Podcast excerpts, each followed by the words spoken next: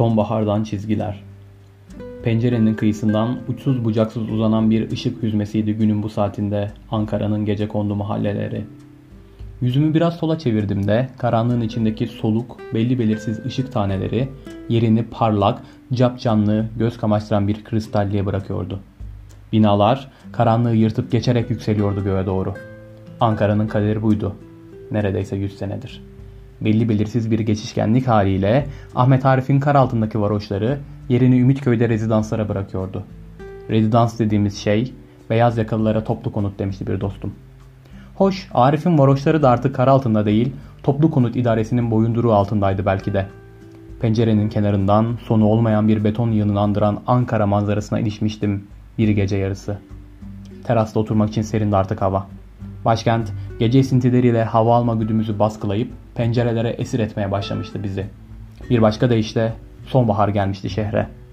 Biz belki şehre bir film gelir diye beklerken. Yoksa nasıl yenilenebilirdik ki? İklim değişirdi de biz değişemezdik. Hem sonra bir kedim bile yoktu hala benim. Hep başkalarının kedilerini severdim. Onlarsa beni pek sevmezdi genelde. İlk yapraklar düşmeye başlamıştı. İlk mısralar ve henüz yazılmamış sözlerle. Sanki tüm şehir bana küskün. Bir süredir özgürce koşamıyorduk hiçbir yere. Çıkamıyorduk evlerimizden. Köşedeki kuytu çay evinden bir çay içmenin sıradanlığı, şehrin en iyi çikolatacısına uğrama rutini, sinemalar, konser salonları çok uzaktaydı. Güneş altındaki tutsaklardık yaz boyu. Geçen sonbahara bakıyorduk usulca. Tüm basitliğiyle akıp giden zamanı fark edemiyorduk. Böyle aniden durup bakamayınca. Başkentte zaman, Cumhurbaşkanlığı Senfoni Orkestrası'nda sezon açılışına bilet bulma telaşı, Yunan'ın sütlü çilekli çikolatası ile yan masada dönen sohbete dahil olma uğraşı, bir yalnızlık betimlemesi olarak Akün'deki oyuna alınan iki biletten birinin elinde kalması, ulustaki müzeler, çıkrıkçılar esnafı, Hacı Bayram'da bir cuma telaşı, dosta, birbirini, dosta birini beklerken asla ilgi duymadığın konulardaki mecmualara göz atma ritüeli, İmge'nin arka bahçesi yeniden açılacakmış dedikodusu, kavgalar, politik tartışmalar ile Bozkır'ın orta yerinde ucuz bir hayatta kalma uğraşıydı. Oysa biz fil dişi kulelerimizin korunaklı uçlarında zihinlerimizdeki aşiyanımıza çekilip kendi konfor alanımızı inşa etme, etmekle meşgulmüşüz meğer. Telaştan kaçmanın yollarını ararken kapıldığımız bu durgunluk, telaşın bizi çarkın dişiler arasında ezilmekten nasıl kurtardığının hikayesini sunuyormuş bir süredir bize.'' Fil dişi kulelerini inşa edemeyenler için en basit çözüm sancılı bir ölümmüş de ölüme razı gelsinler diye bu telaşın ne menen bir şey olduğu masalını uydurmuşlar gece kondu mahallelerinin sakinlerine.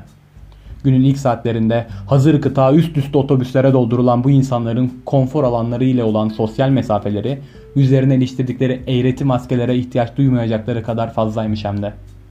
Ölümle aralarında olan mesafe ise belki de hiç olmadığı kadar yakınmış.'' Hadi sahte de olsa ekranların karşısına gülümseyelim. Gülümseyelim ki bulutlar gitsin, işçiler iyi çalışsın. Yapracık'ta bir apartman dairesine girdiğimde otlar yemyeşildi ve kuzeydeydi güneş. Pek sürmedi, kurudu hepsi. Sapsarı bir bozkır yığını bıraktı ardında. Güneş de çoktan geri döndü tepelerin ardındaki konfor alanına. Bu bozkır yığınının ortasına karanlık çökünce bir deniz gibi görünürdü gözüme karşımda duran boşluk ufuk çizgisinde kaybolan bir yelkenli, belli belki bir yakamoz bulma ümidiyle saatlerce kıyı şeridi boyunca yürüdüğüm bir bodrum gecesini hatırlattı bana. Uzun süre sahaflarda arayıp bulamadığım bir kitabı bulmuştum o gece. Yalıkavat akşam pazarında sergi açmış aksakallı bir işportacıdan. Bu yaz denizi hiç görmedim. Sevdiğim insanlar uğramadılar buralara. Birkaç adımdan fazlasını atamaz halde yolu yolculukla ölçmeyi özledim.'' 75. yıl Selahattin Tüneli'nden çıkarken arabada Ferdi Özbeğen çalmasını, tüm gün Fransa bisiklet turunu izleyip akşama denize kaçmayı, rüzgarı arkama alıp denize doğru pedallamayı da özledim. Ben bu özlem dolu anları yaşarken kıyısına sokulduğum pencereden kaledeki bayrağa ilişti bakışlarım. Bu bencilce özlemin hiçbir noktasında bulunmayan insanların eski evleri, hayatları vardı o bayrağın altında. Hiç deniz görmemiş, hiç bisikleti olmamış, çocukların haklı serzenişleri.'' Hepimiz aynı ince maskenin koruyuculuğuna sığınarak bekliyorduk bir şeyleri. Fakat bu bir maskeli balo değildi. Benim açımdan eğlence bitmişti çoktan. Onlar içinse hiç başlamamıştı belli ki. Aynı gemide değildik onlarla. Onlar hiç gemi görmemişlerdi. Benim de hiç bilmediğim gemiler olmakla birlikte tutunduğum şişme can yelekleri vardı. Yine de aynı gemide değildim ekmeklerini bölüşmeyen, atık kağıt toplayıcılarının, savaştan kaçmış göçmen çocukların, cinayete kurban giden kadınların halinden bile asla utanmayan, kalın, tombul parmakları, bembeyaz inci gibi porselen dişleriyle sırıtarak özel sağlık sigortalarına güvenenlerle.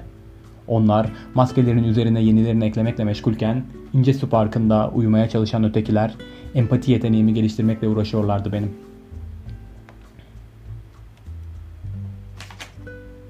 Saat gece yarısını geçmişti çoktan. Gitgide azalıyordu perdenin ardından tüm şehri kaplayan ışıklar. Şöyle bir uzunca süzdüm şehri. Acaba köşede ışığı yanan evin sakinlerinin nasıl bir hikayesi vardı? Sonra daha uzaklarda yanan sarı loş bir ışığa takıldı gözüm. Acaba o ışığın altında ne hayaller ne idealler vardı?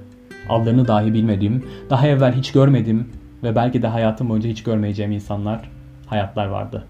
Herkesin bir anlatısı, bir deneyimi olduğu gibi. Ve maskeler örtemiyordu yaşanmışlıklarla kaplı yüzlerdeki çizgileri. Ciğerlerimize çektiğimiz ilk nefesin yakıcı hissinde yanımızda olan kimse bugün yanımızda değildi belki de. O günden bu yana aldığımız her nefesin kıymeti kendinden, kendinden menkuldü de maskelerin altında alınan nefes değişkenlik gösteriyordu. Ne kadar daha bu esaretin altında olacağımızın belirsizliğinde iç sesimize maskelerimizin altındaki nefes alışverişlerimiz eşlik etmeye başlamıştı. Bazılarımız için uzun saatler yaşanıyordu bu süreç. Bazılarımız için ise son nefesini vermek kadar kısa. Dedim ya saat ilerledikçe gitgide azalıyordu perdenin ardından tüm şehri kaplayan ışıklar. Işık kirliliği azaldıkça gökyüzünden geçen uçakları da daha kolay seçer olmuştum. Manzaranın dört bir yanından aynı noktaya doğru gidiyordu uçaklar. Nice kavuşmalar ve ayrılıklar vardı belki içlerinde. Hatta bazı kargo uçaklarında nice insan ölüleri, hatıralarıyla birlikte. İnsan ömrü bir nefes alışveriş aralığı kadar kısaydı. Üstelik bu nefesin bir maskenin içinden alınıp alınmayacağının bir önemi de yoktu artık. Herkesin bir hikayesi, her hikayenin de bir sonu vardı. Özlem duyduğum pek çok şeyin artık benim için ulaşılabilir olmadığını kabullenmeliydim. Bazı hikayelerin, çocukluktan kalma masalların ve dostlukların bittiğini kabullenmem gerektiği gibi. Yaşadığımız şey bir yol hikayesiydi elbette. Fakat henüz ne menzili belliydi bu yolculuğun ne de varış noktası. Yolun kendisi değildi mesele. Yola çıkabilmekti. Bir sonbahar gecesi bir pencere kıyısından binlerce hayata, binlerce yolculuğa uzanabilmekti yani. Serin bir sonbahar akşamında Ankara'nın kısa bir yolculuk yapmıştım. Kağıt toplayıcıları, savaştan kaçmış göçmen çocuklar ve cinayete kurban giden kadınlarla. Işık hüzmesine bir ses eşlik etti sonra. Her şey bitti. Şirin mi şirin gece kondu evleri. Samsun asfaltında otomobiller. Ne güzeldir yollarda olmak şimdi.